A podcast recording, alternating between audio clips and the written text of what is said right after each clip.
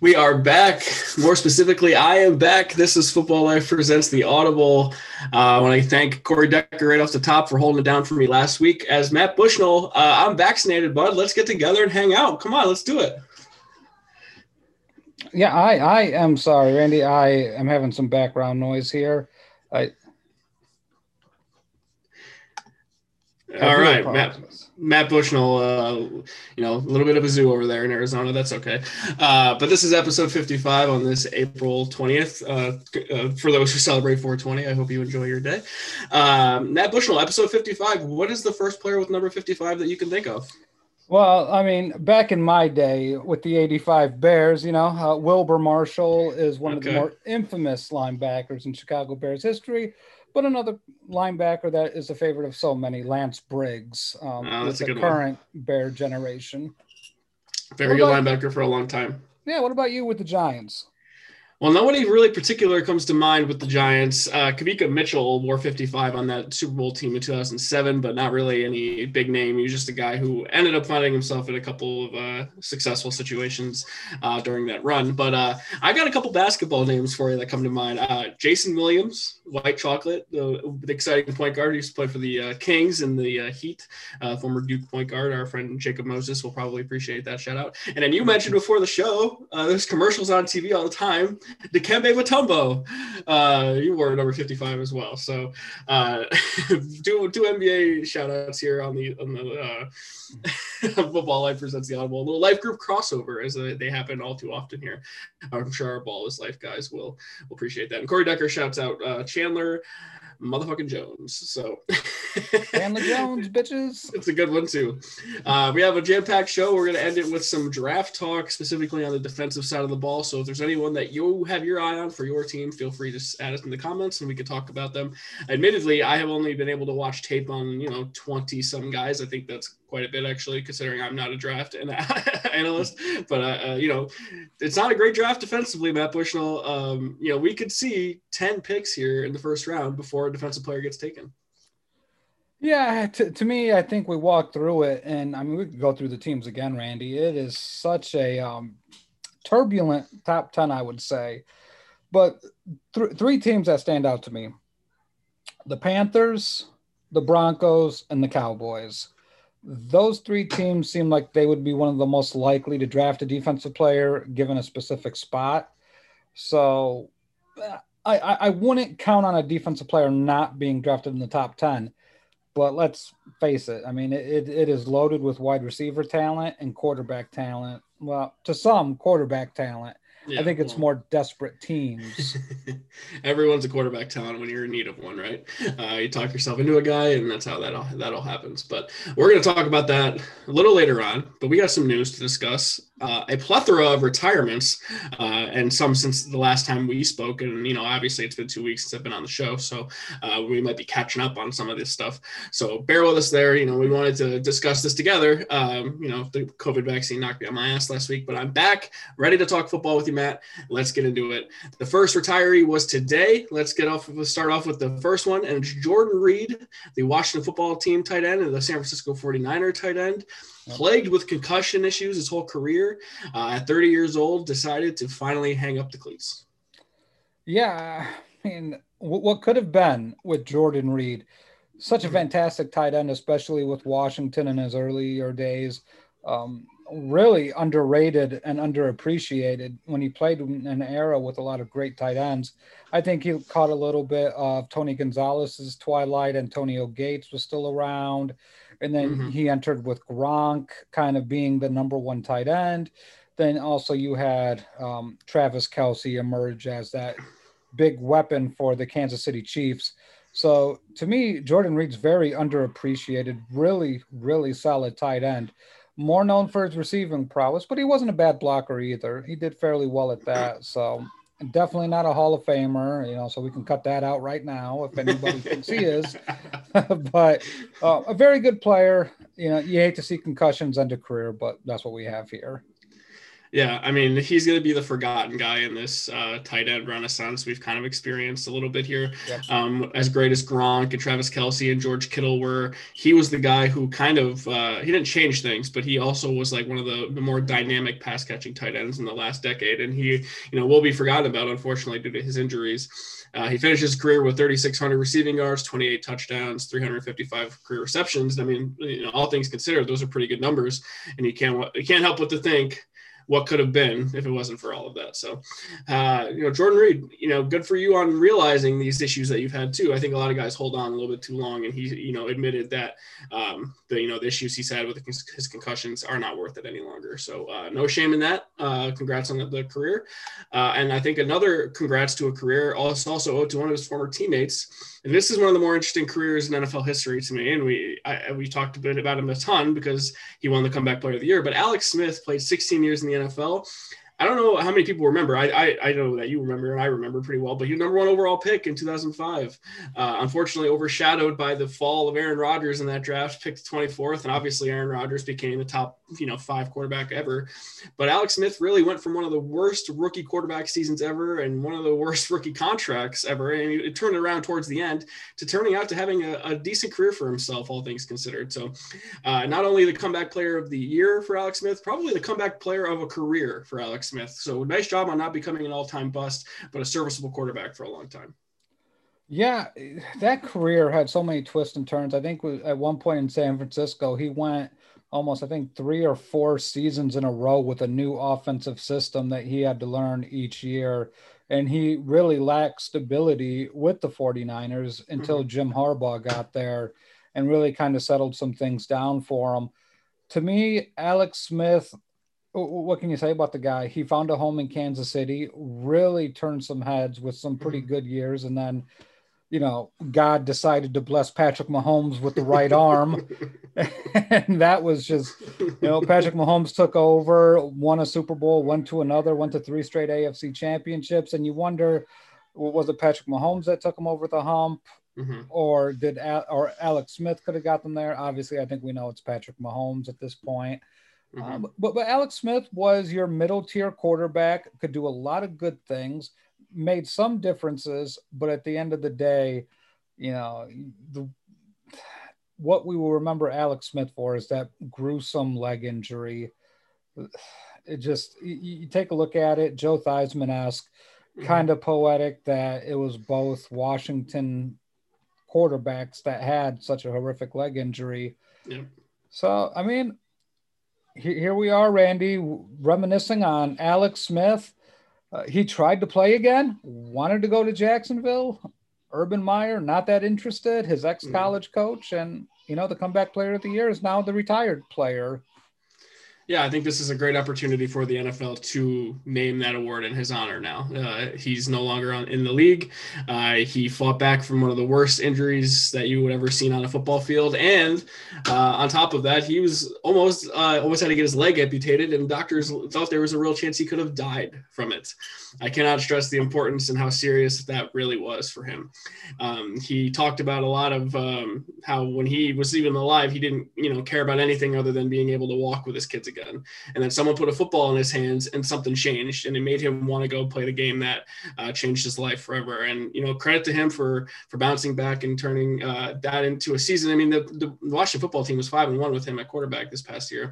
He obviously had limitations. Obviously I cringed every time he dropped back, but uh, inspiring nonetheless from Alex Smith, and a hell of a career, sixteen years. Um, I, I, you know, this is the thing. I, I so I'm going to just make a, a little tangent here. Every time someone makes an argument for someone being in the Hall of Fame, they say, you can't tell the story of the N F L without this guy, so he should be in the Hall of Fame. You can't tell the story about the N F L of the N F L without Alex Smith to me, and he's not a Hall of Famer. I don't think anyone will ever argue that. So to me, that argument is a little bit flawed, anyone who ever makes that, because to me, number one overall pick in two thousand five, literally his being, him being picked first sort of started the Rodgers fall in the draft, and the Rodgers aspect of his story is very interesting. Um, and the California kid didn't get picked by the San Francisco forty-niners, but Alex Smith did. And then uh, Alex Smith um, gets benched for Colin Kaepernick, who is one of the more uh, polarizing figures in N F L history for obvious reasons, but they make it to a Super Bowl with, with Colin Kaepernick. Uh, and Alex Smith probably wonders, hey, I wonder if I could have won that Super Bowl if I started there. I mean, I don't know. I think Kaepernick was probably a better fit for that offense. But then, as you mentioned, the Patrick Mahomes aspect of this, the Chiefs were uh, had the number one overall pick in two thousand eleven. They bring in Alex Smith. Uh, they already had talent, but then Andy, the Andy Reid, Alex Smith uh, Uh, thing sort of turns everything around, and it leads up to the Patrick Mahomes decision. And then Patrick Mahomes sitting behind a guy like Alex Smith for a year, I think certainly helped his rise to be the greatest quarterback in the league today. So Alex Smith's story is certainly an interesting one. Uh, and I don't know, I, I, I just like looking back on this career of Alex Smith and saying, you haven't seen a ton of guys with a career like this. Yeah, I, I mean, how often do we take a look at it? Yes, Jose Abreu just hit a home run. Thank you, Jose. Uh, so sorry for that baseball interruption, folks. But, yeah, to be replaced by Colin Kaepernick, one of the more polarizing athletes, and I, I think in a lot of good ways, Colin Kaepernick did some good. Obviously, we can critique mm-hmm. some of the things that we're not so, you know, happy about, but overall more good by a far margin than bad. Mm-hmm. And you know, so that story kind of writes itself. And then he goes to Kansas City, and then he's replaced by some people, me included, saying that he got replaced by the greatest quarterback that we may ever see in the N F L. Mm-hmm. So it's just kind of weird. And then he goes to Washington and breaks his leg mm-hmm. in a very similar fashion to, you know, Joe Theismann, Joe Theismann. one mm-hmm. of the more iconic Washington quarterbacks. Just a really weird career, Randy. It's just, you, you couldn't write this if you tried. So no. He's got, I mean, I, I look back on this career as one of a, an inspiring one, and one that he never gave up on himself. And uh, I respect the hell out of Alex Smith for that. I'm sure if you're a forty-niners fan, you have regrets. You have what could have been if you picked the other guy. But nonetheless, Alex Smith, great guy, hard to not root for him. And uh, best of luck to him. Now, the final retirement that we have not gotten a chance to talk about, although we have talked about one of the talking points post-retirement on this show just recently. But Julian Edelman uh, announced on, I believe on Twitter or Instagram, that he was retiring. His twelve-year run with the Patriots is over. And then this created a storm of all this, is Julian Edelman a Hall of Famer talk? Now, we did a Hall of Fame segment based on active players just about a month ago. Both of you and I agree, he's not a Hall of Famer. And I'm just going to spout off some numbers. And he's not even number one on any of these Patriots lists for the most part. Uh, six hundred twenty career receptions, second in franchise history, fourth in uh, receiving yards, uh, six thousand eight hundred twenty-two. Uh, and, you know, overall, you know, not a ton of touchdowns. You're basing this argument on the postseason success. And I understand that. But the overall body of work still has to be there. He has three Super Bowl rings. He has one of the most uh, important catches in Super Bowl history. I don't think it's the greatest catch, but it is one of the most important catches in Super Bowl history. Uh, and he won a Super Bowl M V P. So as a wide receiver, that is cool too. But he's not the only guy to ever do that, and he's not the only guy to ever do that that won't be in the Hall of Fame. See uh, Deion Branch, a former Patriot as well. So to me, this doesn't change anything. Julian Edelman should be in the Ring of Honor in Foxborough without a doubt. Does not mean he's a Hall of Famer. Yeah, this is my biggest issue with the Julian Edelman to Hall of Fame category. Championships are team, you know, team trophies. It's uh, the Hall of Fame's your individual stature. Where, where do you fall on the career spectrum? Mm-hmm. I can't think, and I, I hate to say this, if you let Julian Edelman into the Hall of Fame, shit, man, you're going to have to open it up to a lot of guys that don't deserve it. Mm-hmm. And that's where I kind of draw the line. Usually I'm one of the, these people that, you know, am more open to football Hall of Fame just because it's so hard to really, you know, judge what their jobs were and everything like that. But it took Terrell Owens how mm-hmm. many times to get into the Three. Hall of Fame? Three times. Terrell Owens, arguably one of the top three wide receivers that ever played this game. And mm-hmm. you're telling me Julian Edelman gets in? Mm-hmm. No, no. I mean, I- until you start letting in all of these guys that deserve to get in, way ahead of Julian Edelman, way ahead. You know, he, he's not better than Art Monk, and Art Monk I rightfully is in, no question about it. But you're talking guys like Curtis Conway, um, you know, Calvin Johnson deservedly got in. I think we both recognize that. Yeah. but Ed McCaffrey. Uh, I mean, I think a better version of him was Hines Ward, and he's not in. Yeah, yeah. I mean, you definitely have to let Hines Ward in at that point. Like, mm-hmm. No, Julian Edelman's not a Hall of Famer. Not, not in my book. Um, Felipe brings up another name, Danny Amendola. Like, Danny, is Wes Welker a Hall of Famer?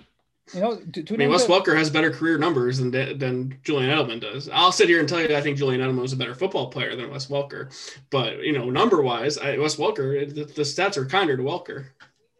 Yeah, I, I just to, – to me, if he gets in, it's based off of he played for the Patriots and he rode other coattails. He does not deserve to be in the Pro Football Hall of Fame. N- not in this universe, not in any other universe, n- nothing. Will change my mind on that. If he gets in, the Hall of Fame's a crock of shit. it's, remind, it's similar to me to the Yankees dynasty of the nineties, where that team had two obvious Hall of Famers, and it was Jeter and Mariano Rivera. You know, Bernie Williams is a hell of a baseball player, but he's not going to get in the Hall of Fame. Tino Martinez is a hell of a baseball player, not going to get in the Hall of Fame. Same with Paul O'Neill, same with Jorge Posada. All those guys had legitimate cases, too. And I think Andy Pettitte, if there weren't for some steroid accusations or steroid uh, uh, controversies, that he could have potentially gotten in as well. The problem with the Patriots dynasty is that it all resolves, revolves around Tom Brady and Bill Belichick. Those are the guys that make everyone else around them better. And those guys can be great franchise legends, but it does not mean they're legends in the sport as a whole. Um, to me, uh, Edelman can't get in over three guys in particular, three wide receivers. Torrey Holt is not in the Hall of Fame. Reggie Wayne is not in the Hall of Fame. And Hines Ward, as I mentioned, is not in the Hall of Fame. He's not better than any of those three guys. Uh, those three guys are, are Hall of Famers to me, and they had postseason success. I will say this. Uh, Julian Edelman, to the level of postseason success, ranks second in N F L history in postseason receptions, and I believe postseason yards, only behind Jerry Rice. So that is something. I'll give him that. That I mean, it helps you're playing with Tom Brady, and you had as many opportunities as you had. But nonetheless, Julian Edelman, great postseason performer. Maybe even Robert Ory uh, is a good comparison to him, because Robert Ory has seven rings and always came up big in, in a big spot in the postseason. Um, but nonetheless, uh, that's not going to be good enough overall. You need a whole body of work. You need it all put together. And you can mention Eli Manning case. He's got two rings, two Super Bowl M V Ps, but he also has the regular season numbers and longevity to back up his case. I'm not saying he's going to get in, but I'm saying it's a better case. Um, but the whole Julian Edelman Hall of Fame conversation is, is just sort of silly to me. Yeah, yeah. I, I go back to what Felipe said too. Like, we see him comment. Isaac Bruce is another mm-hmm. guy. Yeah. Like, I mean, I can I can go off on guys that deserve to get in. Um, I had one at the top of my mind, and I forgot. Plaxico Burress is, is another guy. Arguably one of the most important catches in Super Bowl history. One of the most so, dominant postseason runs. I mean, he really was dominant that whole playoffs. Yeah, but it, the Hall of Fame resume is not built in the playoffs. It's also not built in just the regular season. It's the totality right. of a career. And mm-hmm. at some point, to me, if you're going to be in the Hall of Fame, you, you have to be dominant. You have to be the guy on the field that other teams have to worry about. Because I could go, I could go with the two thousand six Bears since episode fifty-five, very poetic. Mm-hmm. Brian Urlacher is in the Pro Football Hall of Fame, the most important member in that defense. He's the Tom Brady in this scenario. Yes. Lance Briggs is the Julian Edelman. Lance mm-hmm. Briggs, in my estimation, is not a Pro Football Hall of Famer. And Lance Briggs is a better football player than Julian Edelman. No so doubt about it. Th- th- that's where it ends for me. I made this comparison to Edelman before, but he is the Patriots' Justin Tuck. You cannot, like, Justin Tuck's importance to the Giants is massive, and everything he meant to that team and that organization is massive, and he should be in the Hall, the Ring of Honor for the Giants, and they should retire number ninety-one. He's not a Hall of Famer. And I, I'm not even going to get mad at anyone who's like, oh, he should, shouldn't be in the Hall of Fame. You're right. He shouldn't be. But that doesn't mean he wasn't important to the Giants in those two Super Bowl runs. So Uh, congrats to Julian Edelman on a great career. I mean, he was a two hundred thirty-second pick in, the, in the two thousand nine draft. I mean, did it turn into that career? Hell of a job by Julian Edelman. Um, helps he got drafted to the Patriots and the, the greatest quarterback ever and all that. But, you know, you, you could have been you could have been a nobody, so good for him. All right, Matt Bushnell, that's the, that's the retirement news of the week. Uh, now let's move on to some free agent news, and one name in particular uh, is a big name, maybe lacking in production the last couple of years, but the Cleveland Browns signing Jadeveon Clowney to a one-year deal worth ten million dollars. They now have two number one overall picks on that defensive line, along with Myles Garrett. But, uh, you know, hey, Jadeveon Clowney got ten million dollars after not recording a single sack in all of twenty twenty. So this might be all name at this point, right, Matt? It, it feels like that, Randy. I can't get the thought out of my head of where does Jadeveon Clowney fall on number one overall picks mm-hmm. in the grand scheme of things. And largely, he didn't – what people will see is that hit against Michigan, like just blown through the line and just blowing that running back up, just totally smoked up. I think he even got flagged for it, to be honest. So, mm-hmm. to me, taking a look at Jadeveon Clowney's career, he's had to have supporting cast members to really accentuate how good he is. He can't do it on his own. J J. Watt in Houston. It's really good with J J um, in Houston. Yeah, and I, I'm thinking Mario Edwards, too. I'm not Mario sure if I got Williams. the name right. Mario Williams. There we go. And then um, also with Whitney yeah. Merciless, also in Houston. So, to me, Jadeveon, he's not that guy where, you know, you're like, okay, that this is my Khalil Mack. This is my Aaron Donald. This is my, um, you know, Bosa brother. Pick one, Joey mm-hmm. or Nick. So I, I think at the end of the day, you take a look at Jadeveon Clowney, he's going to benefit from Myles Garrett. Let's face it, Myles Garrett's yep. that dude. He doesn't need anybody else. So while Garrett's drawing the double teams, it's going to let Clowney get those one-on-ones. You know, to me, this is his last shot at making an impact in the N F L. If he doesn't do it now, you know, he's just – I don't want to say he's a first-round bust because he's had some very yeah, productive years. That, but, but the steam's sort of running out a little yeah, bit here. A, yeah, not looking good. Not looking so, good. So, you know, he had he played over four hundred snaps for the Titans last year and didn't record a single sack. But what he has going for him, like you mentioned, is Myles Garrett being on the other side of the football, which he didn't have anything like that in Tennessee. So already the situation is better for him. And the Browns have made moves. They added John Johnson. They added Troy Hill, Anthony Walker, Malik Jackson, Tack McKinley. So, I mean, they are putting together uh, a talented defensive roster, and it's all about if they can put it together. Uh, I could see Clowney coming in uh, rejuvenated, re-energized, uh, looking to get after the quarterback. And who knows, maybe they can catch uh, lightning in a bottle with him and Myles Garrett. I'm not worried about Myles Garrett regardless. We've seen how much of a beast that man is regardless who's on the other side of the ball. But uh, they let go of Olivier Vernon, so he's going to try to kind of – he'd be plugged right into that role, and I'm sure he's much healthier than Olivier Vernon. So, look, a ten million dollars contract, I think only four and a half is guaranteed. So I don't hate the deal for Cleveland. Uh, it's kind of a low-risk, high-reward situation, and if Clowney falters once again, then he's going to, you know, be phased out of the league uh, at that point. So uh, I like the move for the Browns, and we'll see what happens there. All right. Now, some news I really wanted to talk about last week, but then this vaccine really knocked me on my ass, and I was really upset about it, but I'm glad you're giving me the chance to mention it now. Uh, the N F L is considering, and I want to get this right because I don't think they've done it yet, um, but they are expected to allow altered jersey numbers this year. So one of the cooler things about college football to me is that when you watch a guy game, you see like a, a defensive tackle and he's wearing number six. Like, I think that's so cool. Like, fat guy wearing a small number. Like, I don't know what it is about that, but it's cool. So, like, as currently constructed, the N F L numbers has always been like quarterback one through nineteen, running backs twenty to fifty or twenty to forty-nine. Linebackers forty to fifty-nine, or and then in the nineties, you have defensive uh, offensive linemen in the fifties, sixties, and seventies, uh, wide receivers in the eighties, and they recently started letting them wear teens, so they were wearing teens as well. Defensive linemen are primarily in the nineties as well, so now they're letting them be a little bit more creative with it. So quarterback, with this new new uh, information, what, what will change would be, so quarterback, punter, kicker would stay the same. That's one through nineteen. Running back would be one through forty-nine, also eighty through eighty-nine.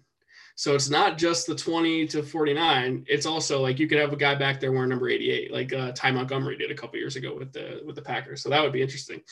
Uh, maybe a Reggie Bush number five back there. I love that in, in, in college too.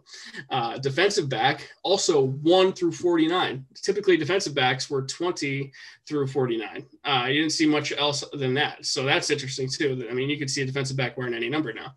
Uh, linebacker, also number one through fifty-nine in linebacker. That's a big change because linebackers typically, you know, in the fifties, forties and fifties. Uh, offensive linemen, fifty through seventy-nine, not much of a change there. Defensive linemen, fifty through seventy-nine and ninety through ninety-nine. So not a ton of changes there. But there's enough changes here that could make this pretty interesting to me. I wish they allowed defensive linemen to have different numbers, but nonetheless, uh, this could be kind of exciting, I think.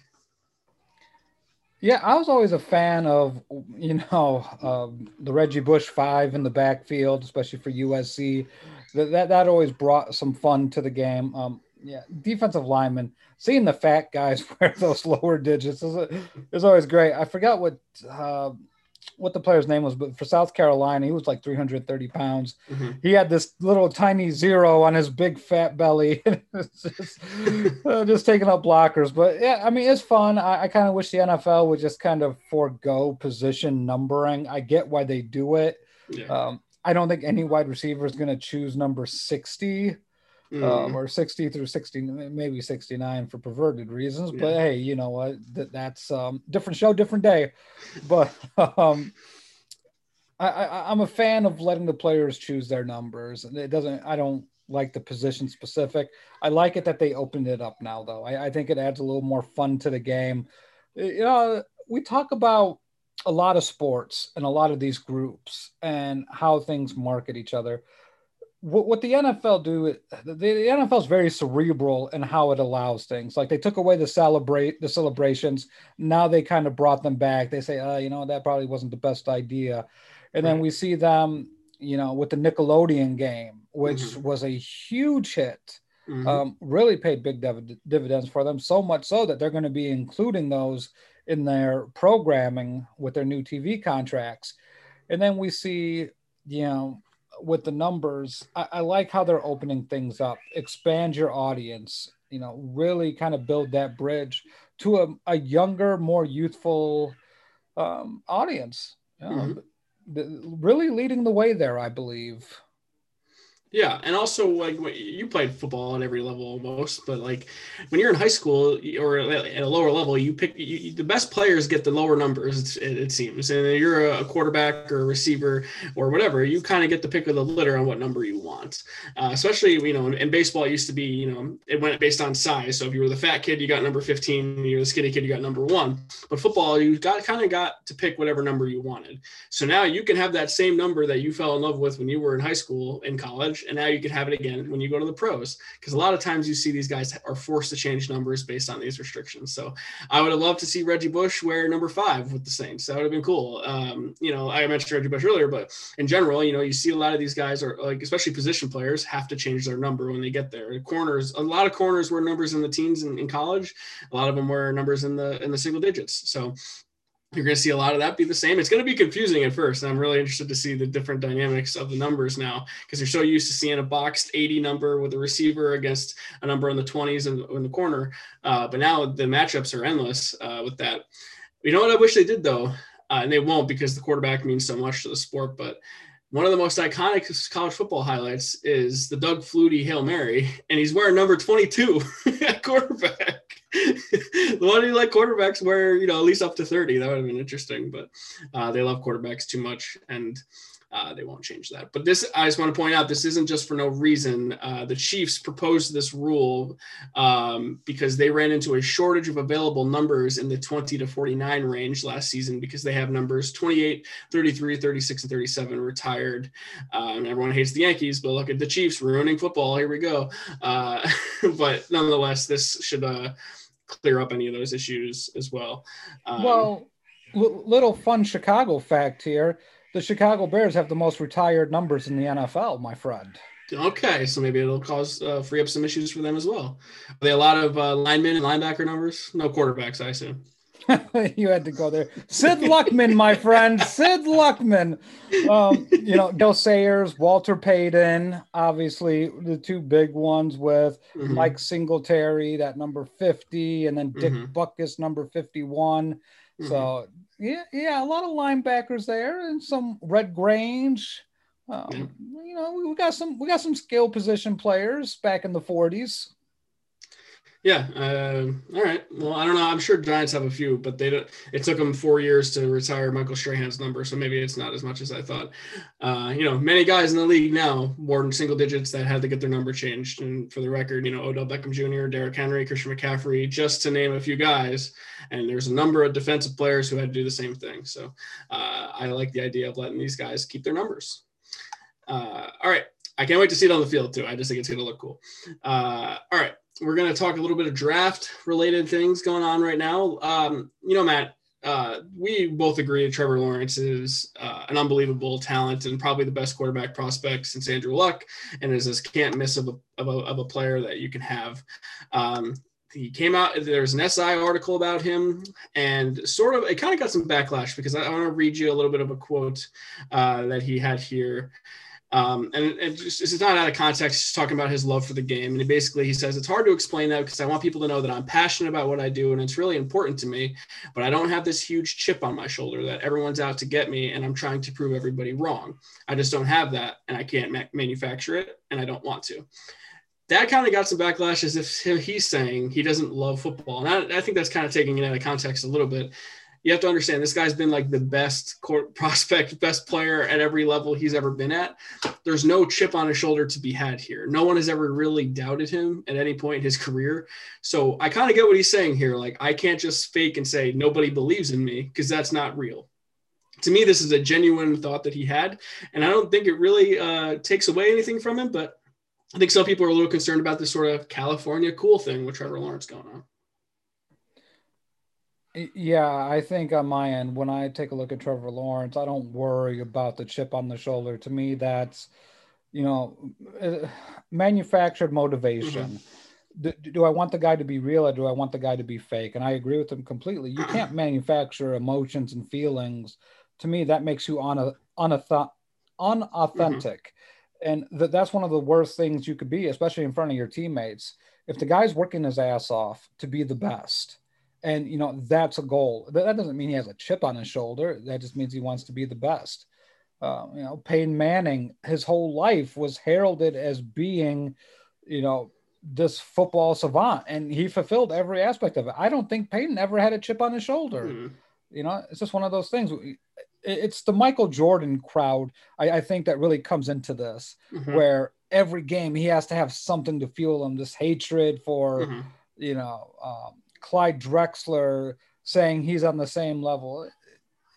To me, whatever works for the player, whatever makes you great, don't be fake about it, be genuine about it. And that's what makes the player so much better, I think, in the long run. So to, to me, it's much ado about nothing. You cannot have a chip on your shoulder and still love the game of football. Like, do you need to have a chip on your shoulder to get married? Right. Like, all, all of this stuff is just completely ridiculous, looking for a narrative that doesn't, doesn't exist.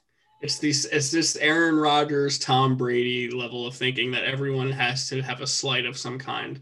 You know, Tom Brady was a sixth round pick and no one believed in him and he wanted to prove that he was the greatest. Now Aaron Rodgers, he fell to the twenty-fourth and how dare everyone pass on him. And now everyone, you know, he's only won one Super Bowl. So he always uses that as a, you know, as, as a slight. So like, I, I personally, you know, I've always looked for things to motivate me, but in general, my own personal life and my own personal goals motivate me. Why is that not any different than this? Uh, no, just because you're in the public eye and no one has ever said, you know what, I don't know if Trevor Lawrence is going to be that good, or I think Trevor Lawrence's hair is stupid, and he just uses that to try to rip your head off. Like, no, he's just saying, I'm confident in my ability, and uh, I have no reason to act like I'm something that I'm not, and I appreciate that. This got a little misconstrued too, because in the article, he says there's also more things in life than playing football. And that obviously got a reaction because people are like, oh, I want you to, you know, live, you know, eat, sleep and breathe football. And I'm sure, you know, when you're as good as Trevor Lawrence, you do. Um, but there's also this, you know, we live in a world now, everyone's a little bit more socially conscious of everything. And you see guys retire earlier in their careers. They say, all right, I played this, I did this. It's time for me to walk away and live a life. Um, and, you know, he, he brings up a good point because he says, and I, he think he says, I think that people mistake that for me not being a competitor. And I think that's unhealthy to a certain extent. I just always think that you've got to prove somebody wrong. You've got to do some, do more, and you've got to do better. And then his wife, uh, his fiance comments, she says that also you uh, usually leads to sadness as well. Like always striving for something new or something more and something better. We've seen this in N F L for fifty plus years. Like, why is anyone shocked that, that uh, this new guy who has an understanding of how football has been realizes that guys have literally killed themselves because they played this game for too long and have put their bodies and their minds at risk for, you know, for the betterment of entertainment. And, you know, they probably better their families' lives by making a lot of money, but he's also understanding like, I can do this and also still live a life. That's what I don't understand. People aren't willing to have this conversation. Like, uh, this is going to be a th- theme with players going forward if it's not already. It's complete B S on my perspective with this, because take a look at Andrew Luck as the prime example. one hundred percent. Andrew Luck, very intelligent. He got the shit beat out of him on a regular basis, just pounded and obliterated. And he wanted to do other things. A highly intelligent human being. I think Andrew Luck may be one of the smartest prospects to ever come out of the draft. And Craig Krenzel is probably the smartest, because I don't even know what molecular bioengineering is, but that's what he majored in. So, but Andrew Luck, architect, is doing a lot of good things out there. So when Trevor Lawrence says this, he, every quarterback is thinking this. Everyone's thinking about a brand, something to do, life after football. You have to have a plan, especially when you get in there.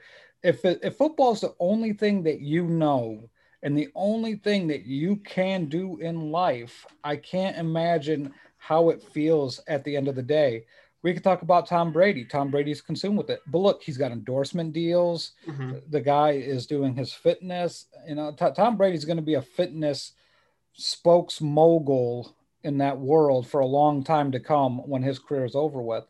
Patrick Mahomes bought part of the Kansas City Royals. Mm-hmm. Patrick Mahomes is going to make a lot of money throughout his career. I'm not faulting these guys for having a life outside of football. I think it's healthy, and I think it's better for the players. It shows a way out. And mm-hmm. uh, with the abuse, everything that you take, these guys have been playing football three years in college, four years in high school for the most part, Pee Wee, and then even some in the N F L. I think the average career span in the N F L is three seasons. The amount of punishment that these guys are taking on a day-to-day basis is more than I think a lot of people can comprehend. Joe Schmo, you know, e- even myself, you know, I played one year at a college football and my body just broke down. I couldn't take it anymore. Mm-hmm. And you know what? I had to make adjustments, and it was hard. So I applaud Trevor Lawrence. Maybe it's a good thing Trevor Lawrence is going to end up in Jacksonville and not the Jets, because I think Jets fans would have absolutely lost their freaking minds uh, at, at these comments. Uh, and, and any big media market in general, I think they would have uh, lost their shit. And, and, you know, I can just see in the future the, the Jags having a big loss and him just going, you know, you know, we didn't do the right thing. You know, he's not that mad about it. You know, he just says, you know, we'll fix it. And it's not this sort of uh, that he's not upset or not angry. He just learns how to contain his emotions. So I can see that being a, a talking point later in Trevor Lawrence's career. But for anyone wondering, Trevor Lawrence, uh, pretty damn good uh, in college. If you need to go look up the numbers, feel free to do so. Uh, I'm not worried about Trevor Lawrence one iota. All right, so uh, before we move on to our defensive prospects, there are some teams looking to make some trades, Matt Bushnell. Uh, the latest as of today, the Giants, uh, I'm sure. Shocked I'm even saying this, but apparently are interested in trading down. Dave Gettleman must have his eye on some hot dogs and a, you know, a family-sized bag of Doritos or something, because they had a golden opportunity to do this each of the last three years when they had the number two overall pick, the number six overall pick, and the number four overall pick. Now that they're not in the top six, all of a sudden they want to trade back. Make it make sense, Matt Bushnell, because that doesn't make any logical sense to me. So to, to me, I have to wonder, because uh, we heard about this. A lot of teams now in the top ten are trying to trade down. Yeah. And, and now we hear the Giants are trying to trade down. The Giants, to me, I think they have an inclination that an elite player that they want is not going to be there. I mm-hmm. don't think they want to trade up. So I think they know that either – well, I think they know that Pitts, Chase, Smith, and Waddle are all going to be gone before eleven. Mm-hmm. That is my gut feeling here. If they stay at eleven, I think they're going to be forced to take an offensive lineman. Fine. Give me, I'll happily take Slater. I would. Yeah, I mean, he's going to be a really good left tackle, and then you can move, uh, what's his name, Brown, Thomas. Yeah, Thomas. Yeah, Thomas over to right tackle, which, yeah, that pick is coming home to Rue. But at the, at the end of the day, you know, you, you solidify your offensive line or you trade back. This is a deep, deep, deep offensive line draft. Yeah. If you can afford not to get a top tackle, trade back, you know, acquire some additional picks here. If you need a cornerback, this draft is loaded with corners. Mm-hmm. Now, the elite ones, you know, there's been a lot of back and forth, but I also believe there's about six to seven cornerbacks in this draft that are very good. I only think one of them is a shutdown corner, And if you can get him, you're in business. I think the other guy's probably a two or a slot corner, but very capable of shutting down a number two or a slot wide receiver. So we'll talk about the fact, we'll, we'll talk about specific guys here in, in just a bit, but you know, the, this idea that the Giants are trying to pretend that they understand positional value or draft positional value is, is insane to me. Uh, they selected a running back number two overall, uh, and they selected the fourth best offensive tackle at number four overall. So miss me with this idea that you understand anything about where you, where you're picking and who's valuable where. So you trade back and you get a pick later in the draft or next year, whatever. Great. I'm fine with it. I will always advocate for any team and, you know, for the most part, uh, trading back. Um, but this is hilarious to me. All right. A few other teams in the, you know, there are, you know, three teams in the top ten um, looking to move back. We have the Falcons at number four. They are in an interesting position because they don't know if they want to rebuild or continue with Matt Ryan or what the hell is going on. They have to figure that out with their new head coach. Uh, the, the Dolphins moved from number three to number twelve, now up to number six. And now it looks like they want to move back from number six once again. And then also the Carolina Panthers, before we came on the show, rumored to be shopping number eight. So I, I think the Falcons could get a king's ransom for number four if there's a team out there that loves Justin Fields or Trey Lance or one of these quarterbacks, because uh, I think, you know, three quarterbacks are going top three. But I think the Falcons are in a prime position to truly get a player, uh, get, a, get a ton. But, I mean, I don't know what, what team's out there that wants one of these guys, but they are in the best spot to me. This scares the shit out of me right now because I know I joke around with not being a Bears fan, but obviously the Bears are kind of in my bloodline at this point, and I, I want them to be good. But you speak desperation into the air, and what's the first team that comes to everybody's? You know, it, it's the it's the Bears. Your G M and your head coach are both on the hot seat. You signed Andy fucking Dalton. The Seahawks didn't take that trade. The, the Bears are going to trade two to three first round picks to move up to four. And this is what scares the shit out of me. It, they are going to do this, and it is going to turn out awful. And it's either Justin Fields, Mac Jones, Trey Lance. I, I don't want to see it. Now, if they stay at twenty, great. But to me, this is just setting up. They're like, all right, well, the Falcons may want to trade, the Dolphins may want to trade, and the and the Panthers may want to trade. And it's going to be like, okay, let's call Ryan Pace. Let's see what we can get out of the Bears. And they're going to do it, Randy. Mark my words. This team offered Roquan Smith, Khalil Mack, three ones, a couple of twos, a couple of threes, and a fourth rounder for Russell Wilson. And that's Russell Wilson. I get that. That makes sense. But this team is quarterback desperate. I hope to God ownership says, no, you're not going to do this. The only other team that makes sense to move up that high is the Washington Football Club. But I don't think they're that desperate either. So to, to me, this has got Chicago Bears screwed up written all over it, and it scares the shit out of me. I don't know why Bears fans are so desperate. I mean, they got Andy Dalton, baby, the red rifle. Come on, you got your franchise quarterback in the future. You guys are good. We we, uh, we do not want to move up. The majority of Bears fans are going to tell you, just let's get through this year yeah. without having to worry about Ryan Pace and Matt Nagy screwing up the future even more. That they should not be allowed to trade any future picks. You want to trade down, buddy? Trade down, but you cannot move up. So it, this is just going to be awful. I think the team to watch, and they never trade up, they actually always trade down, is the New England Patriots. Uh, you know, they spent a ton of money in the offseason. I think they're pissed off that Tom Brady left and won a Super Bowl elsewhere. Uh, they signed Cam Newton, but I think most people uh, are not that excited about that project continuing. Uh, you know, I don't know if they could talk themselves into Fields, maybe into Lance. I don't know. Uh, regardless, I think that they are in on someone in this quarterback market, and I could see them being the team that makes a move.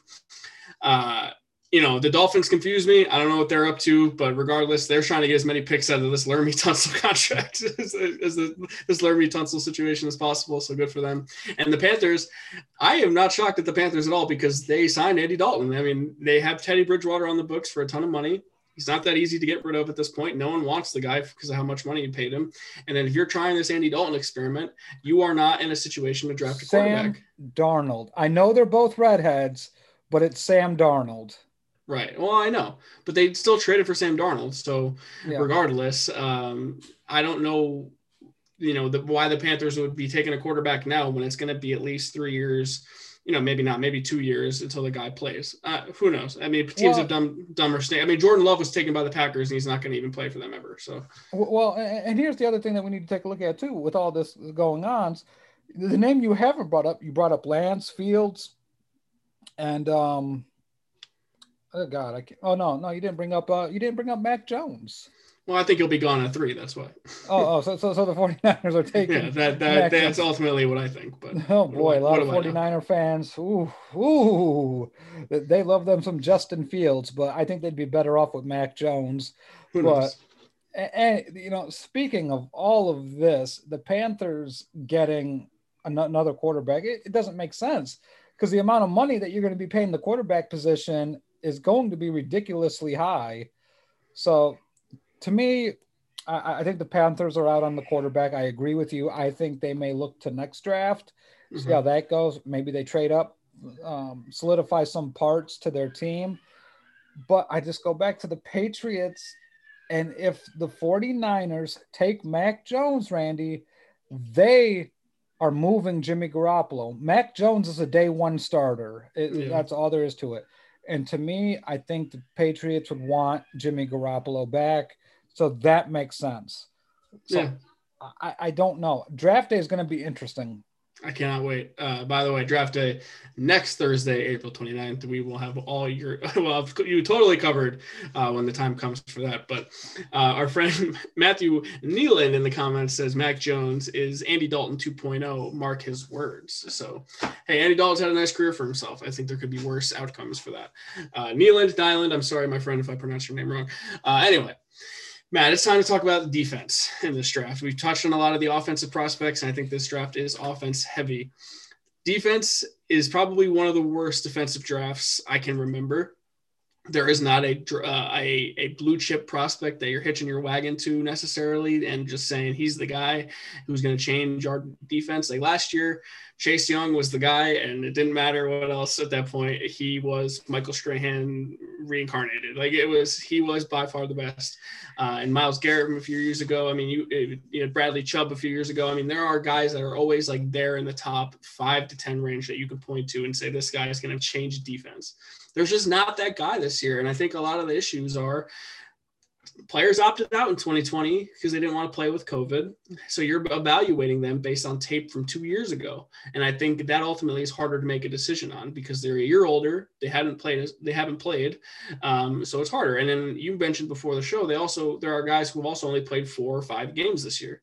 So the, the COVID situation really messed up uh, a lot of the draft uh, evaluations. But also defensively, there's not one guy you can point to and say, this guy is so much more talented than everyone else that he's got to be the guy who the team who needs something on defense is going to take. So I think that's where you and I start with our defensive rankings. I think we both agree that the best defensive player in this draft is Patrick Surtain of Alabama, the corner. I think you and I agree. He is the best defensive prospect overall. Uh, and he is a day one shutdown corner. I don't, I, I think that, you know, there is no defensive lineman, linebacker that has higher upside than him.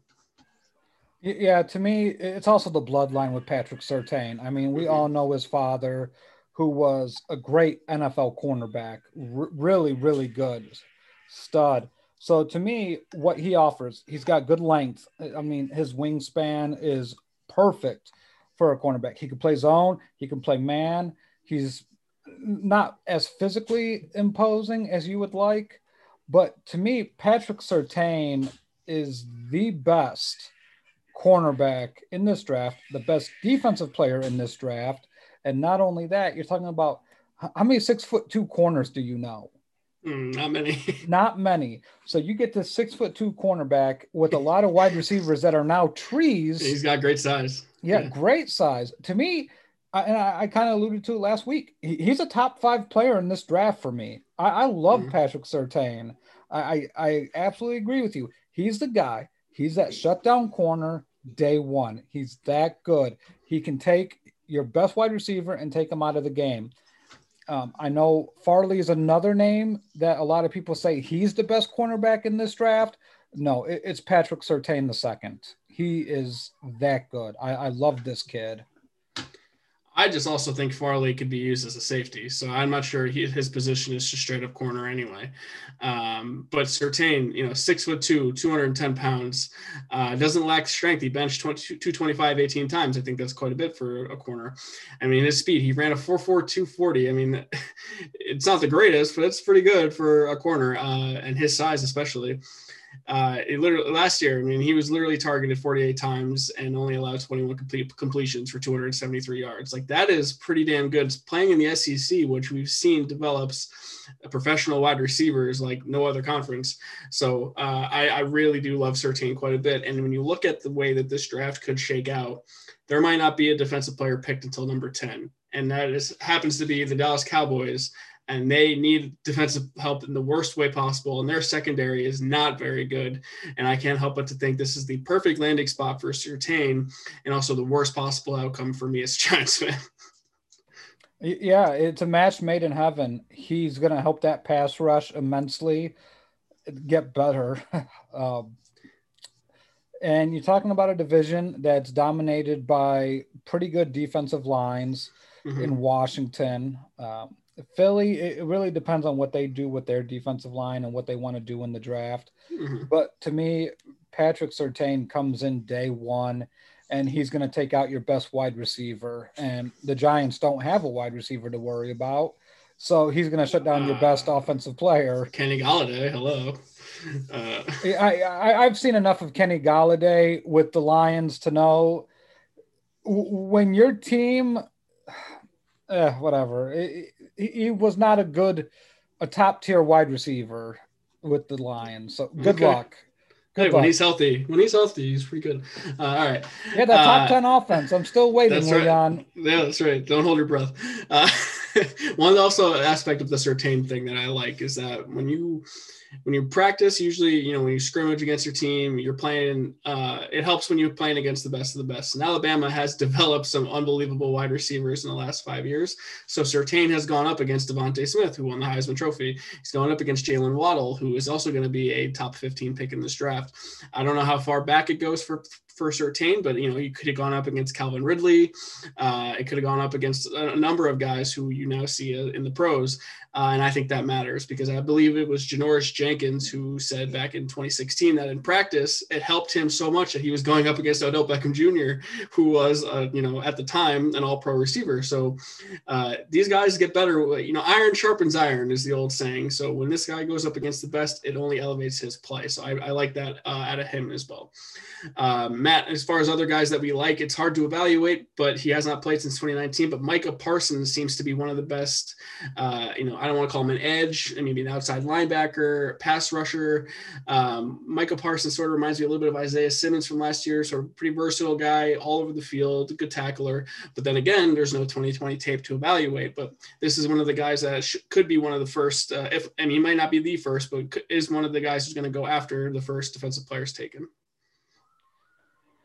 There's a lot there with Parsons. Oh boy, where to begin? Um, off field, he's got plenty of issues. I, I don't love his off field demeanor. Uh, to me, he, he's he's not a character guy, but uh, on the football field, he he will make a difference. He's an, he's got some very really tangible traits. He's got a really good first step. He reads def- our offenses fairly well. Um, he, he's a football player. That's what I can say about the kid. I, I just, to me, where these defensive linemen, edge rushers come, l- middle linebackers, c- kind of a luxury, unless you get a guy that can play the box and also cover and pass, passing downs, basically a three-down linebacker at this point. We talk about three-down running backs, a, th- a three-down linebacker. I don't see Parsons as that three-down linebacker in the middle. Uh, so that really leaves you, can you play the edge? Possibly. I don't know. The, the N F L is a different game. I think Parsons is a guy that I stay away from. Um, it, it's not a deep linebacker-centric draft. This may be one of the weakest linebacking drafts I've seen in a long time. So to me, I, I just prefer to sit that one out, see where he goes. Um, to, to me, uh, other guys that you can have there, is um, Zaven Collins out of Tulsa, kind of a smaller school, but this, this kid could be really good. Defensive end, outside linebacker, kind of that hybrid type that you see in nickel situations. I just, I, I like other guys better than Parsons. Yeah, the two guys early on in the draft were Parsons and Greg Rousseau from Miami. And to be honest, I don't love either of them uh, as, you know, edge prospects or whatever you want to call them, because they just don't have the tape or the numbers to back up. Um, you, you hear that word potential, and that's great, but uh, you got to see some tape that backs that up a little bit to me.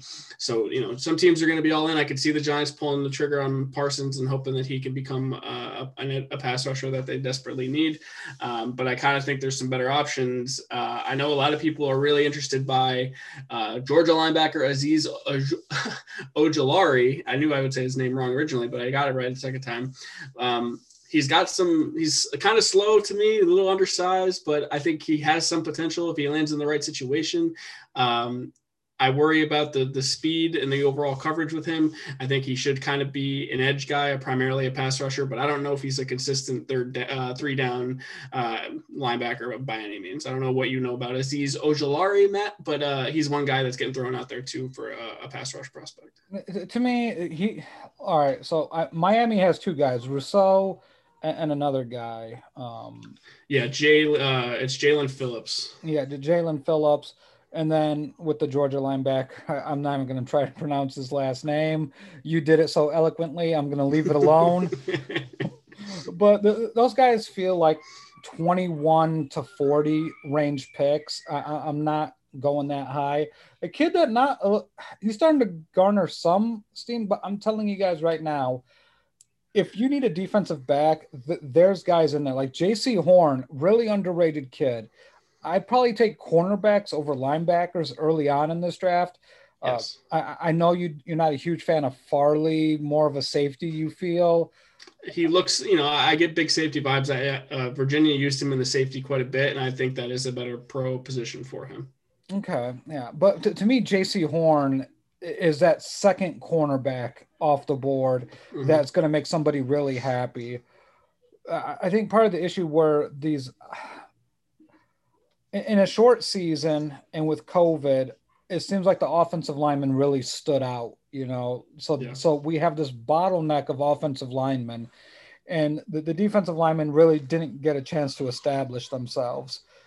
To me, pass rushers are like home run hitters. Once you get that little bit of a streak going, then you start getting that momentum and you start getting those sacks. Mm-hmm. With a lot of the Big Ten kids, they played five games. A lot of the Pac twelve kids, you know, five, six, seven games here. The S E C really didn't produce some high-level pass rushers, and that's, you know, not what we're used to really. We, we usually see some pretty good prospects coming out of the S E C and even the A C C, mm-hmm. but it, it's it's been so hard to really judge these kids. So I, I'm not sure if it's adequate. So you, you're really taking a risk by going linebacker, outside edge rusher in this draft early on. If I'm the Giants, I don't love the defensive lineman prospects at my disposal. No. So and I'll talk about a defensive lineman prospect I could see the Giants taking at eleven. I just want to touch on J C Horn quick. Mm-hmm. Um, Corey Decker asked us about him in my post earlier, asking who you're, who, what, you know, what defensive players you have your eye on for your team.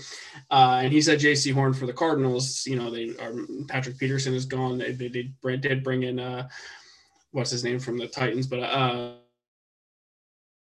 the Patriots superhero from years past, but uh, nonetheless, J C Horn has good size. He's Malcolm Butler. Thank you. Uh, J C Horn has really good sizes for a corner. He's very physical. My issues is he lacks top end speed and he's very, very grabby. Uh, he will get a ton of pass interference calls if he does not fix his technique. Uh, he opens up his hips too early. And these are technical terms that you see with a lot of these corners, but they matter even more so when you are playing the highest of the highest top end talent in the N F L. These, these receivers will wait for you to shift your hips one way. And the second you do, they're going the other way and you're screwed. They, this is why these t- the technique matters so much with these guys.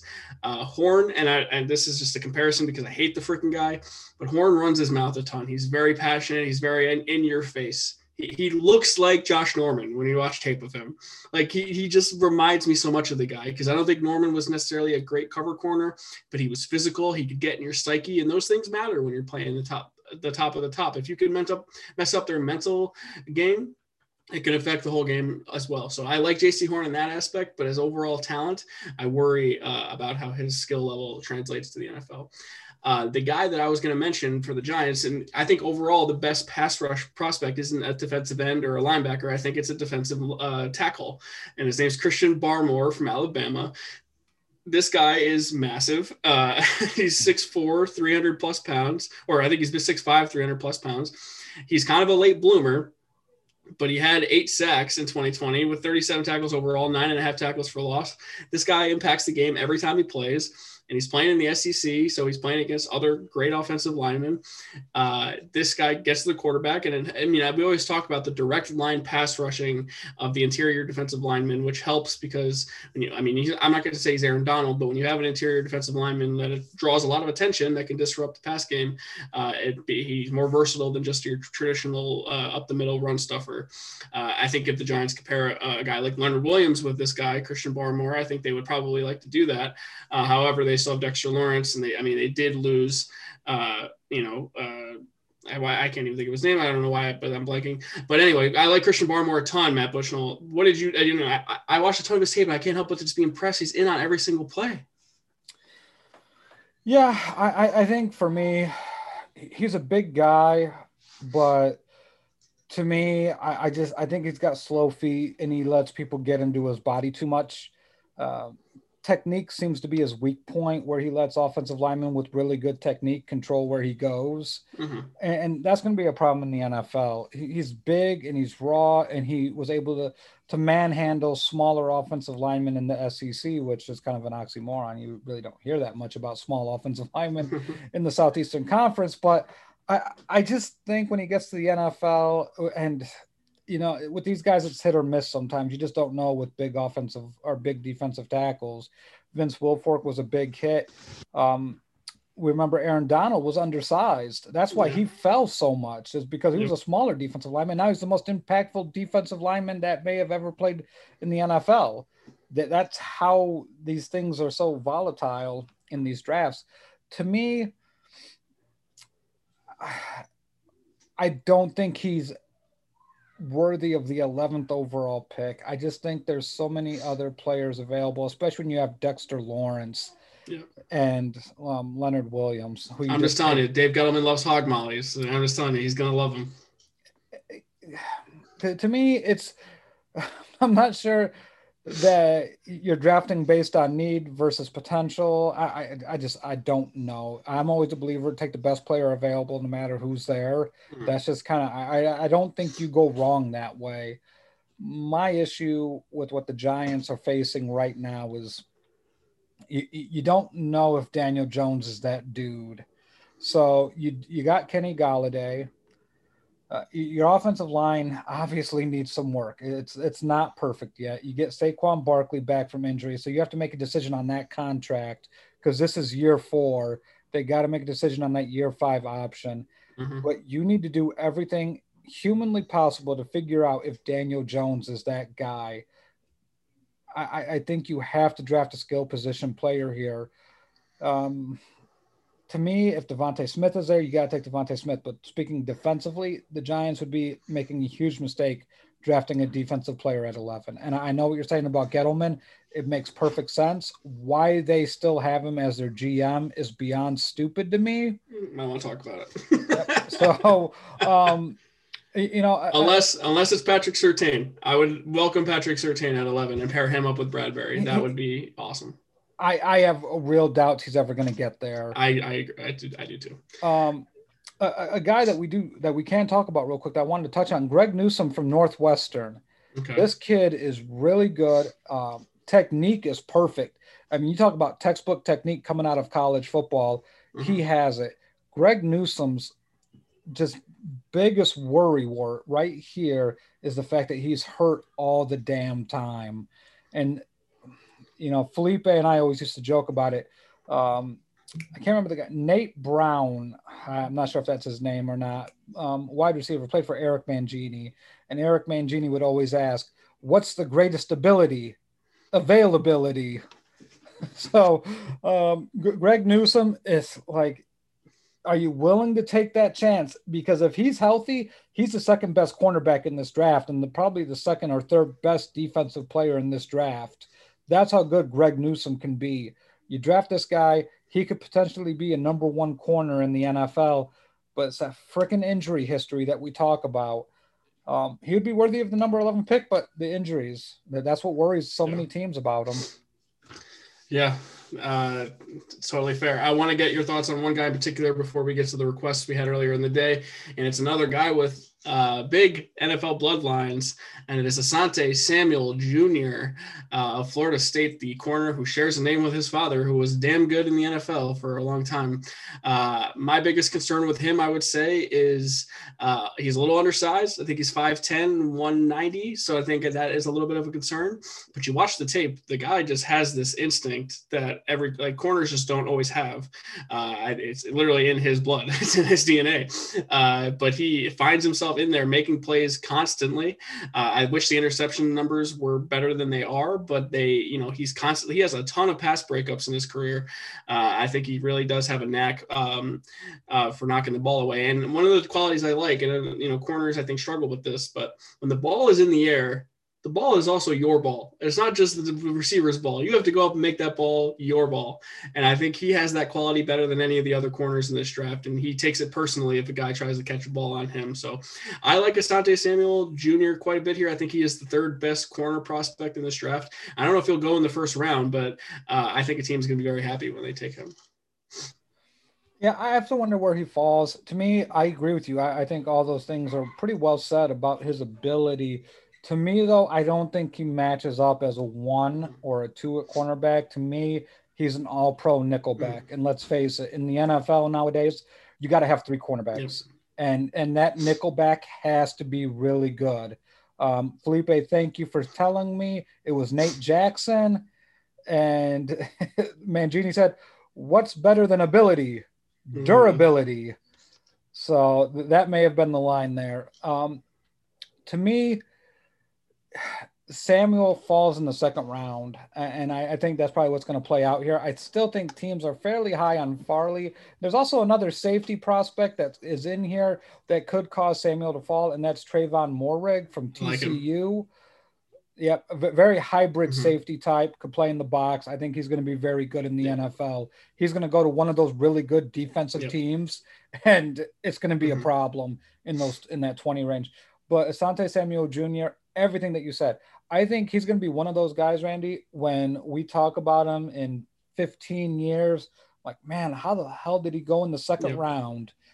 Because I, I think he's going to be very impactful. He's going to be that turnover machine in that middle of the field, you know, quarterback making a really dumb throw. Mm-hmm. He's going to be that dude that we wondered, and it's going to be size based.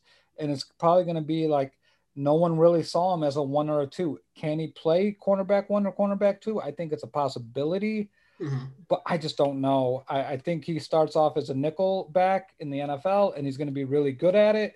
Um, I, I, I like his ascension better than a lot of other cornerbacks in this draft, with outside of Patrick Surtain, because Patrick Surtain is just a physical beast at corner. Right. I mean, I... I... I think he could be an all-pro nickel. I think you're right about that. I mean, the undersized thing really uh, hurts his limitations outside, I think, especially getting matched up with some bigger guys, because as much as you want to go and attack the ball, you know, if you're playing going up against a six four receiver, uh, that that's a huge difference there. Obviously, six inches is, is massive in the N F L, so uh, that that's a huge uh, difference. Dalvin Tomlinson was the name of the giant I could not think of, and I'm sorry, Mister Tomlinson. Thank you for your service. Good luck in Minnesota. All right, moving on to the requests I had in earlier, and I don't know a ton about these guys, but Um, Richie Grant was one of the guys that Leon Tompkins said he had his eye on for the uh, Detroit Lions. He is the senior at U C F. Um, look, I, I don't think he has a, too high of a grade here, played at U C F, obviously, but uh, he is decent uh, N F L qualities that could translate, and if he finds himself in the right situation, um, you know, he could be, he could, he could really be have successful. I, I, I think the thing you're looking at here, uh, he's an impact player on the defensive side of the ball. He had ten interceptions in his last thirty-four games and five career forced fumbles. So those can't be ignored. I mean, that's playmaking numbers right there. So could a team welcome him, him in as a number two corner, and could he make an impact? Absolutely. Um, but uh, I don't know enough about Richie Grant. I think he's a little undersized, a little slow, but uh, and a little concerns about the technique. Uh, but what do you know about Richie Grant, Matt Bushnell? I know more about his teammate than I know about Richie Grant, and that's Aaron Robinson, um, who I think's a much better cornerback than, um, you know, Richie Grant may be. Uh, Richie Grant is a cornerback, correct? Am I yes. right on that? Yes. So yes. Aaron, I thought I said that. My fault. Yeah, no, you, you may have. Um, we'll look back on the tape. We'll do our homework on this. Um, but no, I, I don't know a lot about the kid. You know, I think he was a benefit of being the second um, cornerback on a U C F team that featured Aaron Robinson. Aaron mm-hmm. Robinson is playing the outside, six one, one ninety-three. The dude's a tackling machine. I think a lot of teams avoided Aaron Robinson, and that gave Richie Grant a lot of opportunities. Leon saying he's a safety. So that makes a little sense. I, I just don't think he's the best player on the defense. Uh, you know, Aaron Robinson's been the guy that I've heard a lot of people talk about mm-hmm. as falling in the draft in the second round. That's going to make someone very happy. Um, I, I'm I'm trying to find something on Richie Grant here, and it looks like they have him with a third round grade. Yeah. Um, you know, ball hawking safety. Um.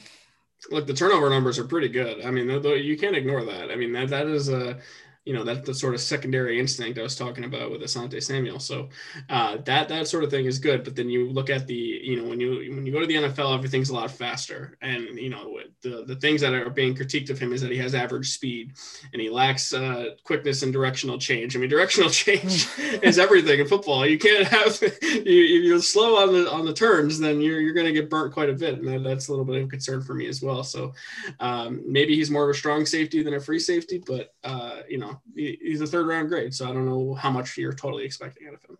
Yeah, to me, the best player on that defense is Aaron Robinson. Uh, Matt Nyland, thank you for saying Tay Gowan was. He was also one of the requests I was going to get to, but he requested that we talk about Tay Gowan, who was also a pretty successful uh, corner in secondary uh, on that U C F. But he has an even lower grade here um, for them. But he's six one, one eighty-six, kind of long, kind of gangly.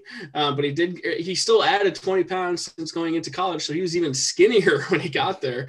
I think that's probably one of the concerns um for them, but he's also only had one starter at the at, at this level, so I think that the lack of experience also should, uh, is something that teams are going to look at. Yeah, I, I I see it right now. They're projecting between the fifth and seventh round for Tay Gowan, um potentially undrafted. I just to me, you know, when when you have Aaron Robinson, who could sneak into the first round as a cornerback, um the, the N F L draft works weird with runs on positions. Um, you know, the, the guys that we really pay attention to uh, on my end, since there's so many of these names, and, you know, I don't get paid like Mel Kiper. You don't get right. paid like Todd McShay. So, you know, I, we, we, if someone wants to pay us to do this, I have no issue doing that. Look, I still did my due diligence and I watched as much as I possibly could. So I don't want to come up here sounding like a moron when I'm talking about these guys, but you're right. We, we are not uh, scouts or draft evaluators by any means. Yeah. I mean, t- I could tell you about Aaron Robinson all day long. The dude's long. He wraps up well. He drives. Um, you get Aaron Robinson in the second round. Could be a first-round cornerback. Um, to, to me, I, I like him. Richie Grant, you know, I think when you lack that ability to turn your hips, change direction as a safety, you're toast. Because mm-hmm. what these quarterbacks do with their eyes, they're going to trick you to look at one side of the field, and boom, they're hitting the guy that just ran across your backside, and you didn't even notice it. Um, and especially with a lot of these route combos. I mean, you're talking about a wide receiver running a dig and then another wide receiver running a post corner. Boom, your safety's beat on that corner. It, it's tough. It, it's really tough in the N F L. These guys are the best of the best. And when you played one year at, at a, I don't want to say a mid-major, U C F, it, it feels mid-major-ish. But uh, you got to play against the big boys. and this is where they had a really good secondary. U C F's not a bad program, but to me, I, I tend to err on the bigger schools when it comes to their second or third position players, mm-hmm. you know, so to, to me, I'm a little I mean, skeptical. I mean, Tay Gowan could end up being a day three draft pick, you know, and, and, and maybe, maybe more of a project for some team, but I, I think he certainly has potential for sure. Um, but, you know, like you said, the, the corner and, and Richie Grant are going to be guys that are going to be day one, day two guys, and, and could have an impact in year one, even. I, I think, uh, you know, that's a little bit of a reach for Tay Gowan at this point, but he could be drafted and he could have success eventually down the line. Uh, one of the other, we had two other requests. You mentioned Jamin Davis earlier, the linebacker from Kentucky. Um, he yeah. was one guy, you know, great athleticism all over the field, uh, great vision, uh, you know, solid tackler. I think he could get a little bit better at that, but uh, coverage, a little bit of a problem. The, the issue with me is that he's got eleven games. You only played played eleven games at Kentucky, so the sample size uh, is hard to evaluate as a whole. Um, I think, you know, he's so super talented, but the lack of experience uh, in general, I think, is concerning. Um, and the speed of the, the speed of linebacking, uh, being a linebacker in college, and the speed of being a linebacker in the N F L could not be greater. Uh, you know, I, I really can't stress that enough. So I worry about his speed. I worry about his overall quickness, but I like the guy as a prospect, and I think he could be a really nice day two pick for someone. I, I think Jamin Davis can sneak into that first round. Mm. Um, he's one of those guys. I mean, Kwity Paye out of Michigan mm, is another guy that kind of, yeah. Um, you, you know, th- these guys, little different body types, but um, Jamin Davis can make an impact. But like you said, to me, the, the biggest concern is I, I need more tape. You know, um, a, a lot of people. I go back to Mitch Trubisky. Uh, he came out because he, he had all the physical attributes that you look for in a quarterback. You know, a lot of people said his accuracy, but when you don't have enough games on tape, this is where you miss on guys. You can't nitpick things, and that's the thing, you have to nitpick. Uh, Jamin Davis, I, I believe, um, watching some tape on him, his tackling's inconsistent, mm-hmm. and that's not what you want to see out of a linebacker. Um, especially when guys start putting their heads down when they wrap to tackle. Th- th- that is not good. If you can't keep your eyes on the ball carrier and you start looking down when you want to make impact, that's what leads to broken tackles, uh, missed tackles. Uh, to me, he's a project, but he's got those intangible traits where you could be like, yeah, if this guy goes to the right team, like a Pittsburgh, a Baltimore, mm-hmm. he's going to be dangerous. But I, I'm just not sold on him as a top fifteen pick. The other thing he has going for him is size. Uh, he's six three and a half, two hundred thirty-four pounds. Uh, he could transition to an edge guy. Uh, I, I don't know if, if he's not a standalone linebacker, he could be a successful pass rusher in that aspect because the size is impressive. Uh, and so I think he has that going for him as well. But yeah, situation is so important in a lot of these guys where they go and you know, where they get drafted. So the other request we had was Jamar Johnson, the safety out of Indiana, uh, six foot, two hundred pounds. Uh, Is there something going on in the White Sox game? no, no, no, no. I, I, I knew this name was coming, so yeah. I, I, I actually looked some stuff up. I, I liked Indiana this year, Randy. Mm-hmm. I did not like Jamar Johnson. No, okay. Why Why is that? I, I just think he's slow to recognize what's happening in front of him, and that's scary because he's not big enough to play in the box where you can react instinctively. Um, diagnosing what's happening in front of you, he's late to read where the ball's going, and to me that's a fatal flaw in any safety because he's he has to play free safety. I don't feel like he has top end game speed. He looks a little slow in the pads, so I, I worry about him. To me, it, it's developmental. Like yeah. you draft this guy, it's going to take some years. He's a depth piece. Could he start one day? I think so, but I'm not touching him in the first or second round, maybe the third or fourth round if I have depth at that position mm-hmm. and I just want to get there. Um, a perfect fit for him would be the Chiefs. I, I think, you know, learning from a guy like the Honey Badger yeah. where he gets to put on some bulk and some strength, I think that would help him a lot here. Yeah, I think uh, the speed worries me a little bit when you're a safety. Um, not being able to reach that next level, uh, you know, really is a concern for me. Uh, inconsistent tackling when you're a safety, you are, you know, the last line of defense. So in, in an ideal world, you could be a good open field tackler. I think he's pretty inconsistent there. Um, I think he has potential. He could be that uh, nickel hybrid safety sort of thing. So I, I, every team could really use that in, in theory, but uh, I, I do agree he is sort of a, a project, but uh, nonetheless, an interesting prospect. You know, at uh, the N F L dot com website has him uh, ranked as a guy who's going to be a starter in two years. So, you know, I mean, the way they grade is a little bit different, but still pretty interesting that they uh, are not the highest, but they're also not terribly low on him either. So yeah, no, I I think he's perfect in rounds three or four. Because, like I said, I, I think you get to sit him and develop him. He's got to be able to see what's going on in front of him. Mm-hmm. And I know Matt Nyland, Matthew Nyland said that Johnson is Fields' kryptonite. Yes. Look, accuracy is Fields' kryptonite. that, that throwing motion. I mean, if you have watched the show, I have been brutal on Josh Fields. I do Justin not. Fields. Justin Fields. Justin Fields. Josh Fields, third baseman for the White Sox. I hated him too. If you have the last name Fields, I probably am not going to like you. I'm kidding. Everyone has a clean slate in my book, but Justin Fields, his throwing motion, You, you get to read where that football's going. Like, it, it is such a long, weird, like, God, I'm trying to, Hideo Nomo, how he used to wind up and, like, hold the baseball, one, two, all right, throw it, man. That's Justin Fields to me. Um, that's got to get fixed on Justin Fields if he's going to be an N F L quarterback. Um, Johnson, I, I mean, look, he showed out one game.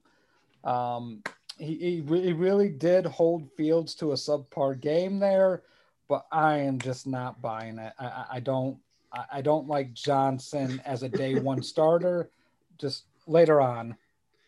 Yeah, it's uh, poking fun at you now. And he says, then the Bears trade up to get Fields, and then the Vikings will draft Johnson. Sounds like a good next four years to me. I, I, I'll say it right now. If the Bears trade up to four and draft Fields, I'm done. I, I'm out. I'm going to buy Chiefs gear. I, I'm just. I'm going to complete the transition. I'm not going to be tortured by this Bears franchise anymore. I've had to endure, like we talked about it, uh, Mark Hatley.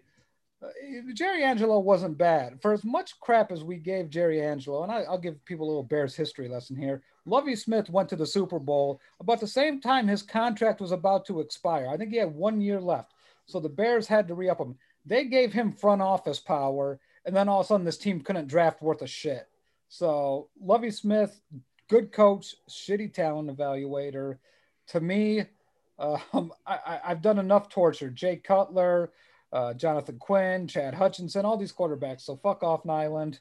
Um, I, I don't want Justin Fields. I don't want Josh Fields. I don't want any Fields. Hey, we don't we don't attack the audience here. You know, we're very grateful for the interaction. Uh, keep it coming. Uh, oh, you know. Nyland knows I love him. That's my guy right there. He, for the record, he's a Vikings and Twins fan. Mm, so he's guy. like, I'm bound by law to dislike his teams. It's true. True. Uh, so geography did to you guys. All right. Before we wrap up on the show, I just want to get, I want to throw out a name for each of us here. I want to have a name for a guy that you're hitching your wagon to that you think is going to be good on the defensive side of the ball. Maybe some guy we haven't mentioned. And I want you to say a guy that you're completely out on that you think is bust written all over him, who team someone's going to pick in the first round that you don't think is very good. I'll go first with a guy I think is going to be really good that we haven't mentioned yet. He has three names. Two of them are pretty difficult to say, but I'm going to do my best. But it's Jeremiah Owusu-Koramoah, the linebacker from Notre Dame. Uh, I watched a ton of Notre Dame games. Uh, he had sixty-two tackles last year, eleven tackles for loss, one and a half sacks, and one pick. And I just love his energy. I love his physical ability. He's a great tackler. Uh, I think he's a great. I think he has great pass rush instincts. I think he has great speed. I think he's the, probably, I don't want to say he's the best tackler in this draft, but as far as linebacker goes, I would say he's the best linebacking tackler in this draft. And then the one thing that's super impressive to me about him is his coverage ability. I think he can cover tight ends down the field. He can cover in the middle of the field on crossing routes. And that is an underrated skill because so many linebackers get put in situations where they have to cover uh, athletic tight ends, maybe cover a guy in the slot, and it almost never works out. And for him, I find him on a lot of his tape in, in coverage situations, and he is very successful in there in them. So I, I, whoever gets this, I don't know if he's going to end up going in the first round or not, but I love this guy. I think he's going to make a very, a team very happy. I'm not going to say his name again, but I'm just going to call him J O K because that's what his, uh, is the initials. So I'm all in on J O K, Matt Bushnell. Who's a guy that you're all in on? All right. So he's not projected as a first round pick. I think this guy's going to be a steal. Um, and that is Carlos Basham out of Wake Forest, six five, two seventy-five.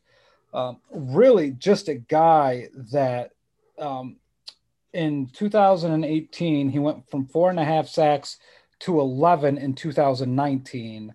Uh, that, that frame, he could put on a lot of size. Three four defense, we're talking this guy can make that jump. I, I, I like a lot of his traits. He's not fast, but he's got good moves.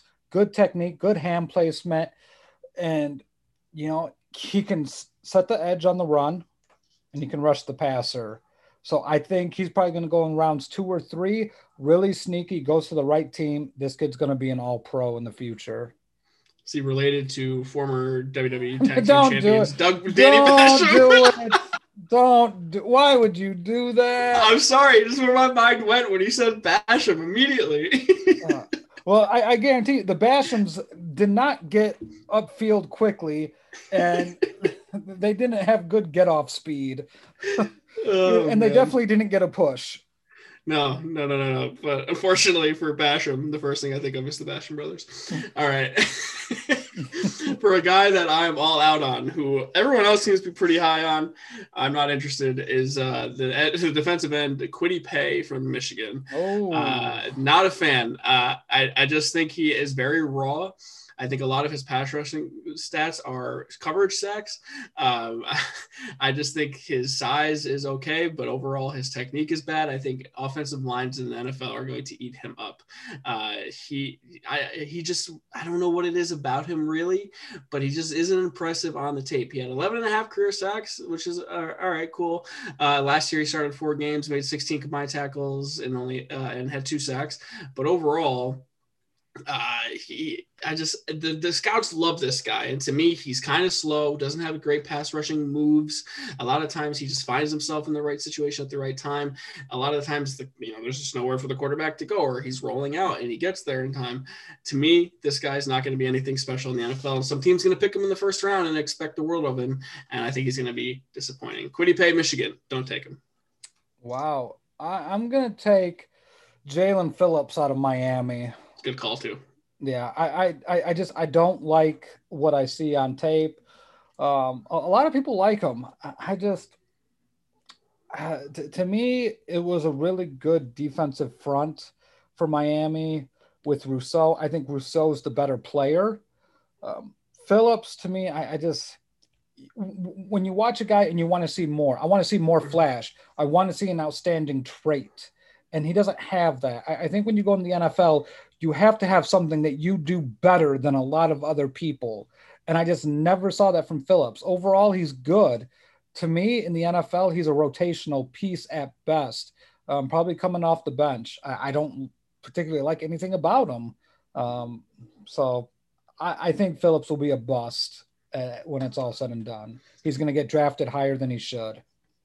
Yeah, interesting thing about Phillips is he originally enrolled at U C L A, uh, had a concussion, and I believe had an ankle problem and retired, uh, and then came out of retirement to join Miami. So uh, already some commitment issues there. um, I think he's talented. I think he's got good size, but overall, uh, I think I saw multiple people comparing him to Max Crosby, who is a solid player for the Raiders, but oh. if that's your, your N F L comparison, I think I would try to go elsewhere. Well, and Matthew Nyland, th- home run mm-hmm. participation here, sir. um, you know, Phillips has injury and concussion history. That mm-hmm. th- that's scary enough for a defensive yeah. lineman. And yeah. then he also agrees with you, not a fan of Paye either. I, I kind of like Paye. Um, I-, I think there's something to be said about being in the right place at the right time. Okay. Well, maybe he will land in the right situation, because that would definitely help him. Because if a team like the Giants, for example, picks this guy and expects him to change their defensive alignment, they uh, I think they're going to be disappointed. All right, Matt Bushnell, anything else on the defensive side of the ball uh, for the draft upcoming that you want to mention before we say goodbye? I would watch out. If corners start going, I think you're going to see six to seven cornerbacks drafted in the first round. Wow.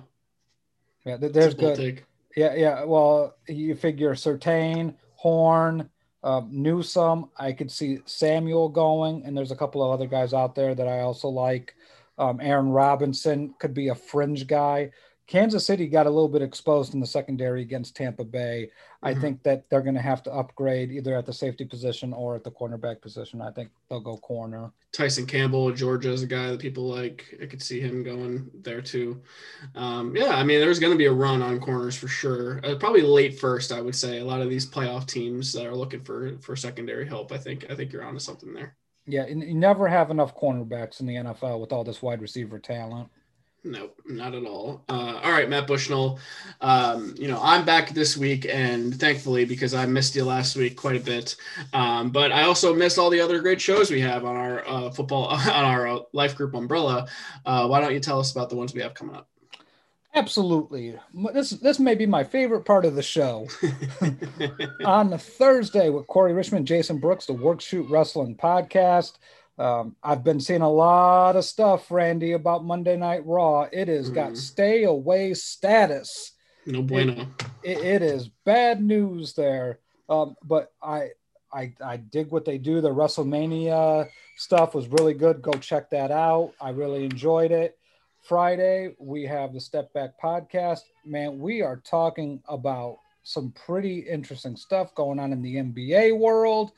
And Nick fans are getting those hopes up. Mm-hmm. Yeah, I, I, I hope they land easy in the playoffs. I, I hope they're gonna. They might get that four seed.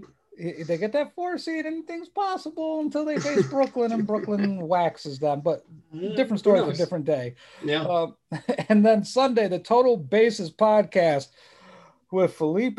Oh, I'm sorry. The Step Back has Leon Tompkins and Jacob Anthony Moses. Love those guys. They're like our brothers. Really good. I love teasing mm-hmm. Leon about the Lions and just talking to Jacob about how bad that Sam Darnold pick is. Um, Jacob may be the biggest Sam Darnold fan outside of Sam Darnold. So yes, hit, hit him up with that information. And then we also go to Sunday with Total Bases Podcast, Felipe Melicio, Sean Flannery. These guys break down all the intricate parts of fantasy baseball, and Lord knows I need help. I, I'm playing Felipe this week in fantasy baseball, Randy, and I'm like the New York Yankees. Hey, I am I am hey, the worst hey, hey. team in baseball. Oh, boy, this guy. Just awful. And ladies and gentlemen, pay attention, because this is how you do a segue right into Dong City with two Yankee fans and Vince Mercandetti and Henry Maldonado Junior Whew, tough time to be a Yankees fan. Mm, let me tell you. There's but, a saying in life. It just goes, it's April, you know. That's what I keep telling myself. Eventually, it's not going to be April anymore. But that's what I keep telling myself for now. Jose! Second home run today, baby. He's back. Well, well that is also a great transition, because I want to give an update on our bet uh, that we made before the baseball season began. Uh, that this was where I was very confident in the Yankees, and that has shifted since. Um, but the bet, uh, as we know, I predicted the Yankees would make it further in the twenty twenty-one baseball season than the Chicago White Sox. And currently, the Yankees are Five and ten, the worst record in the American League, currently tied one one against the Ronald Acuna-less Atlanta Braves. So, what's the up- update on the White Sox right now? White Sox are beating Cleveland eight to two. Our no-hitter extraordinaire pitcher pitched today, Carlos Rodon, mm. went five innings, gave up one earned run, walked a bunch, struck out a bunch. But the White Sox seem to be on their way. Top of the seventh, looks like this is going to be a win for the good guys. So. But let's face it, Randy, both our baseball teams have been underwhelming to this point. Underwhelming is not even the word for the Yankees. There are some other four-letter words I would like to add there, but I won't. Uh, nonetheless, it's early. I have faith that they will turn it around. They're too talented to be this bad. That's what I keep telling myself. There are some glaring issues, but they'll be there hopefully in the end. Uh, we'll see. But, you know, Matt, this is another episode in the books for us. Next week, uh, the last show before the draft, uh, we're going to go full mock draft, right? Yep, we, we are going to go full mock draft, courtesy of the mock draft simulator. Mm-hmm. We're going to be reaching out to some folks. Yes. See, see if they're interested in participating in a mock draft extravaganza. Obviously, I will be choosing for the Bears and staying at number twenty. Uh I have no interest in trading the number twenty overall pick. Um, we're going to be standing still, but also I will also be wearing my Kansas City Chiefs hat, and we may be moving up. So, all right, good stuff. All right, well, uh, stay tuned for that, uh, and then we'll we'll see. We might be doing something for the draft on Thursday, but uh, nonetheless, an exciting time in the football calendar, Matt Bushnell, and I'm excited to do that with you next week. Uh, you know, be kind to everyone, be nice to everyone, be a good person, uh, do your civic duty, get vaccinated, so we can all go back to the life that we once lo- lo- loved to live. Uh, so, uh, this has been Football Life Presents the Audible. Thank you guys for participating in the Facebook Live comments. Thank you for watching us wherever you're watching us, whether it's on Facebook Live or YouTube. Or if you're if you're listening to us on any of the audio only platforms, those are important too. Your Anchor, your Spotify, your Apple, wherever you get your podcasts, we greatly appreciate it. So wherever you are listening, however you are listening, thank you for making us a small part of your day. I'm Randy Hammond on behalf of Matt Bushnell saying, see you guys next week.